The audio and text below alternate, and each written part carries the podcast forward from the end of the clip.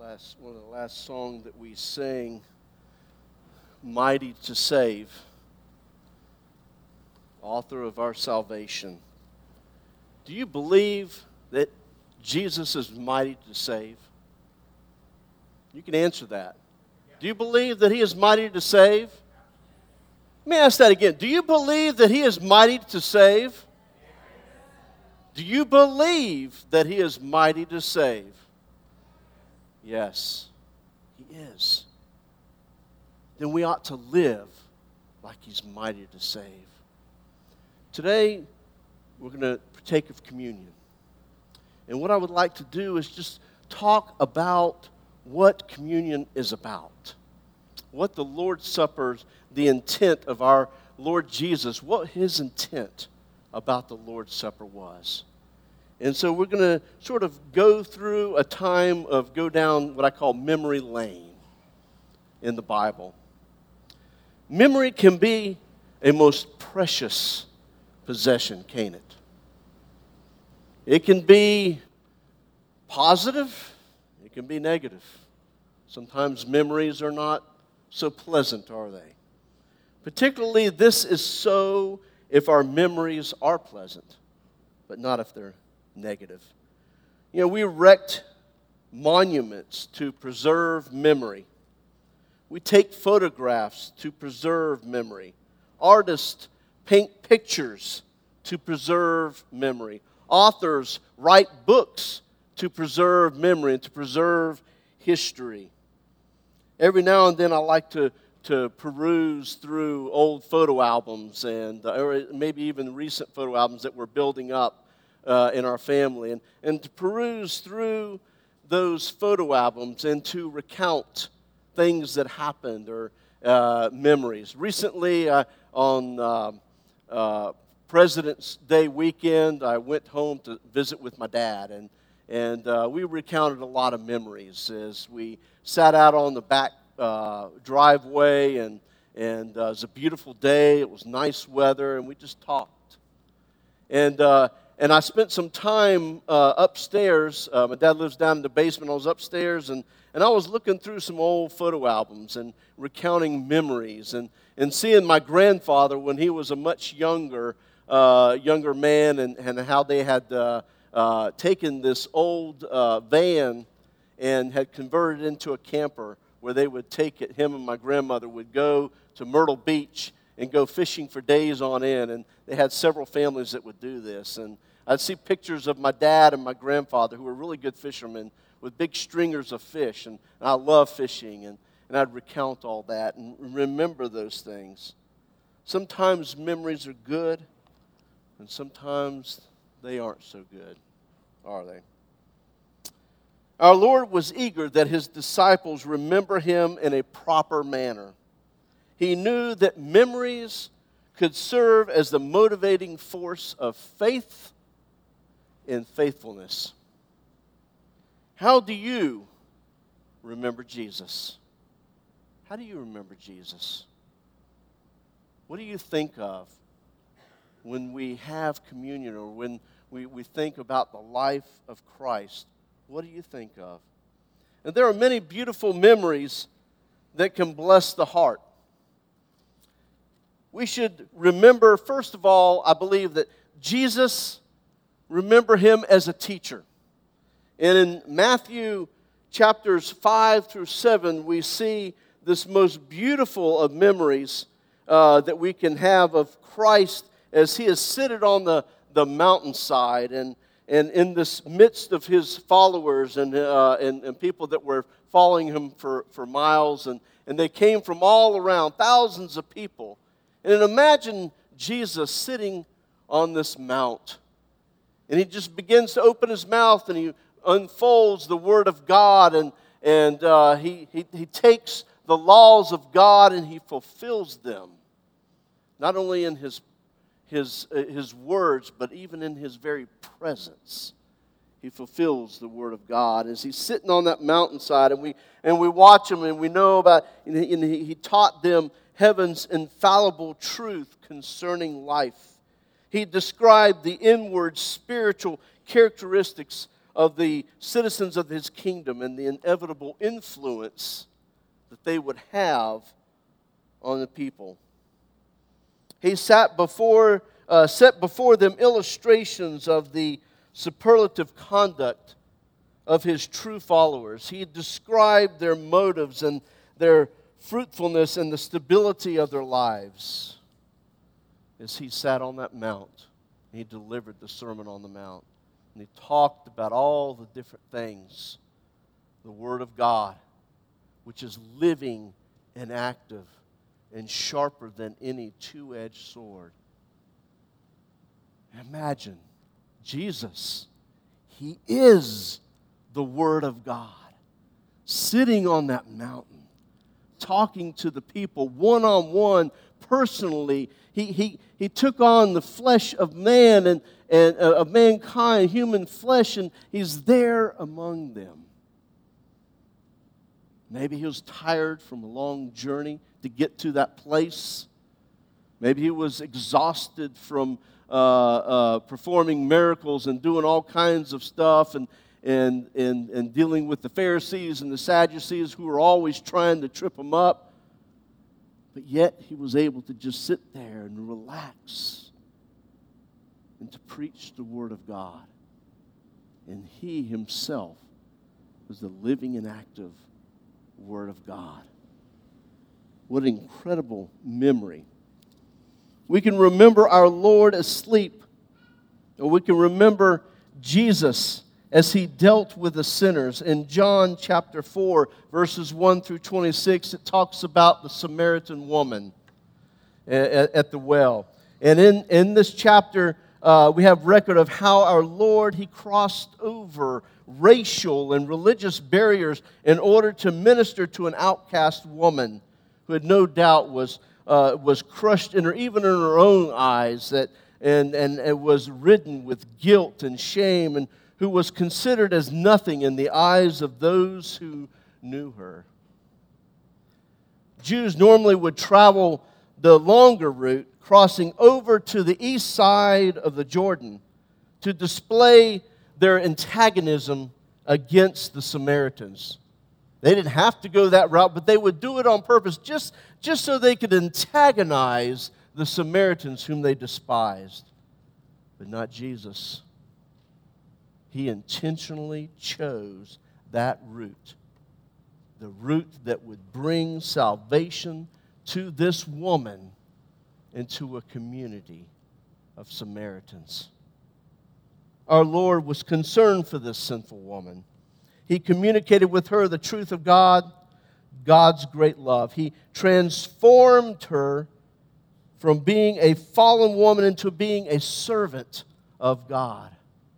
And I can imagine, I, I just picture this woman after her encounter with the Lord Jesus. And, and she is forgiven of her sins, and, and she goes back to this community and, and I can imagine the people uh, thinking about her is this the same woman that we knew who was a loose woman and, and uh, had, had five other marriages and, and uh, a woman that was not of good moral standard? And, and so, and, and I can imagine as the days and the weeks and the years went by as they saw this woman transformed before their very eyes into a woman of great character. And imagine, I want what she has. As we picture this, this is how we can remember Jesus. We can remember our Lord asleep in the ship in the midst of a storm. In Matthew chapter 14, verses 22 through 32. There are times when each of us feel threatened with the circumstances about us, don't we? There are times when it seems that the ship of our life will be destroyed on the rocks of adversity and, and failures and pain and suffering. And when this happens, we should remember the Christ who was able to command the winds to cease their blowing and the waves to cease their tossing. He will come to us in the midst of the storms, the storm of life, to give us safety and poise and inner peace. I, I, to me, that's one of the neatest pictures in my mind. And it, of course, it helps to have movies like Jesus of Nazareth or other movies where they portray uh, through a dramatization. You're able to imagine this happening. And, and, and here they are in that sea. And I don't know much about Sea of Galilee, but I've heard they can have some pretty intense quails. Uh, I think I said that right. Quails, uh, storms and they have some pretty intense storms. And, and, of course, they didn't have these huge ships like we have today that are able to weather the storms and the waves and all that's going on, but they had these little bitty fishing vessels. And there they were, and, and the water's coming over the side, and, and it's, I mean, it's you know, lightning striking all around, and there Jesus is. It's almost humorous. He's sleeping. And His disciples are like, Are you kidding me? Come on, Jesus. a little help here, please. And he just wakes up. Okay, stop. And just comes, the, the waves stop. And the lightning stops. And, and the clouds disappear and the sun starts shining. Almost immediately. Who is this Jesus? That he can calm the storms and I find it interesting that as we read these stories in the Bible, so oftentimes we think of them as nice little, clever little stories, but these were things that actually happened, people. This happened. Jesus did this. But I think that Jesus did these things, allowed these things to happen because they taught us much more than just a story. And then we look at that story and we see and we can remember and know that when we're going through the storms of life, we can remember that story where Jesus calmed the storm, that if He can do that, He can calm the storms in my life. But do we believe it? Do we believe that Jesus can do that? If your answer is yes, then live like you believe it. We can remember our Lord is the Good Shepherd. In John chapter 10, our Lord described himself as the Good Shepherd. In the past two months, I've been, we've been going through the book of Psalms, and, and particularly I've been going through Psalm 23, where it talks about Jesus as the Good Shepherd. And in chapter 10, Jesus refers to himself as the Good Shepherd. He loves and leads and provides for his sheep. He protects them and calls them by name. Now, this is something that I've never been good at. And, uh, and, and as a chaplain and as a minister of the gospel of peace, you know, I'm almost ashamed. I'm terrible with names. I have not learned the art of remembering names. I'll remember faces, I'll remember events, I'll remember things about that person, but I don't remember the names very well. I'm ashamed to say. But what is a neat image is to think and know that Jesus calls us by name. He knows us by name. He has the very hairs of our head counted. He knows every little intimate detail of our lives. And when I imagine going to heaven, and just imagine for a moment, you're there in heaven. You've walked in, you just got there, and you hear your name called out. Susan, Rachel, Silas, Jerry, Rochelle, Renata, whatever your name is, he calls out your name and he says, Come into my kingdom.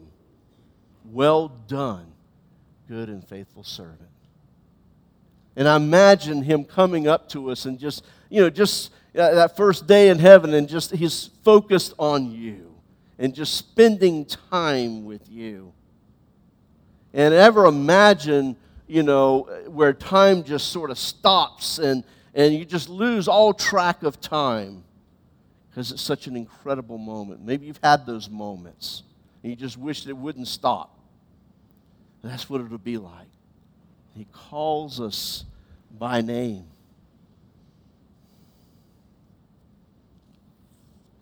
He gives the eternal life and the security that can come only from the safety of dwelling in His presence.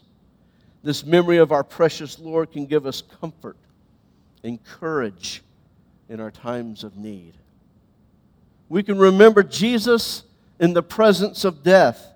The shortest verse in the Bible is John chapter 11, verse 35. It preserves for us a photograph of the grief of the Son of God in the presence of those who were suffering because of the death of a loved one, Lazarus. This verse contains only two words, and yet there is a volume of truth in those two words Jesus wept. Because it speaks of the humanity of Christ, it speaks of the love and the compassion that God has upon all of his people, each and every one, every individual. He has called us by name and he has compassion for us. And, and that he was able to come down and become a man and experience all that we have experienced. And right there in that moment, he experienced the sorrow and the pain and the suffering of losing someone you love. And remember Jesus in this way. What a powerful image of Christ.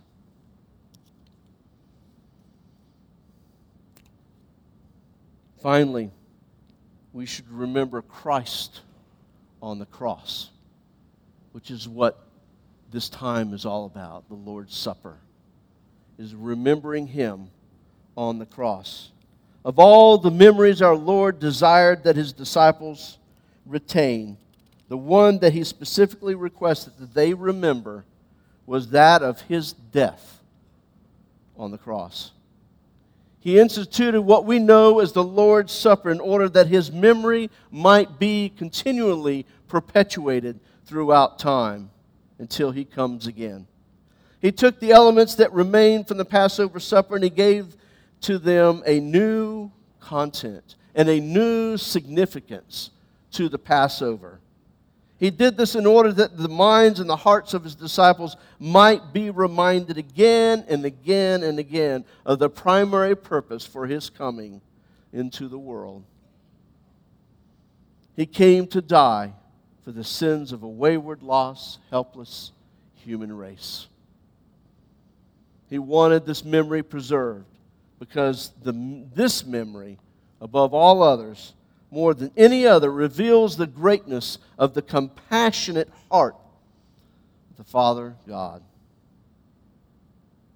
Now, I found it interesting. One, uh, one time I was watching a documentary on World War II veterans, particularly World War II veterans who had uh, fought on the beaches of Normandy. And, and as they recounted those, those minutes, those hours uh, that, that happened on that beach, on that fateful day when thousands of our troops died there on that beach to free uh, uh Europe of the tyranny of, of the Hitler regime.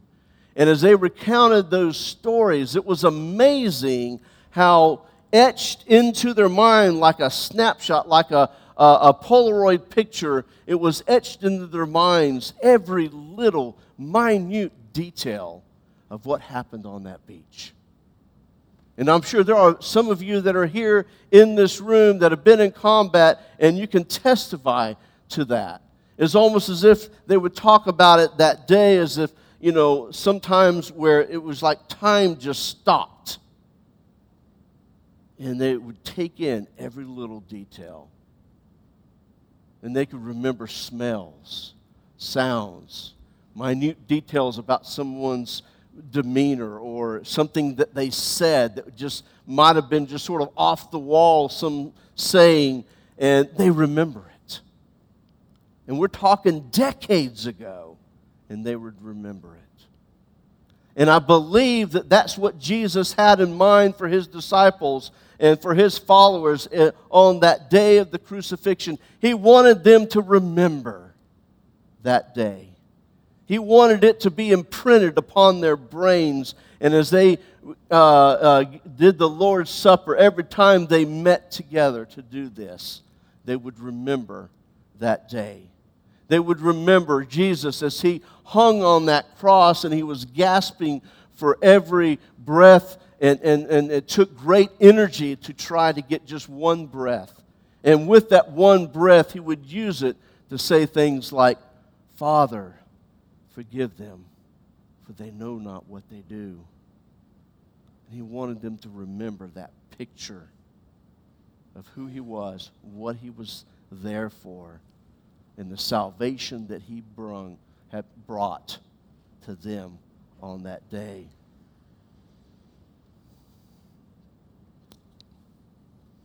Christ, the sinless, stainless, spotless Son of God, was dying on the cross to reveal the greatness of God's love for sinners. Evidently, we need to be reminded of this over and over, or our Lord would not have specifically made plans to perpetuate this memory through the Lord's Supper. It is important that we be reminded of this. And as the worship team and the ushers prepare for the Lord's Supper right now, I want the rest of you to, to take this time to prepare your own hearts for the Lord's Supper. Keep every thought captive to the obedience of Christ. I want you to think about how you will remember Jesus. And I don't want you thinking about the restaurant you're going to eat at after you leave here. Okay? I don't want you thinking about, uh, you know, uh, you know, just what you're going to be doing for the rest of the afternoon. But right now, I want you to be focused on how you remember Jesus. Be still and know that He is God. It is the memory of Christ's death on the cross that reveals to us in this most dramatic manner the worthy the worth of the individual human soul in the eyes of God. This great truth should be should not be neglected, nor should it be rejected. And as you and maybe you're having a hard time thinking, well, how do I remember Jesus? Or what should I be reflecting upon? Well, this was something I suggested a, a long time ago, one time when I was doing a communion service. And, and you can try this.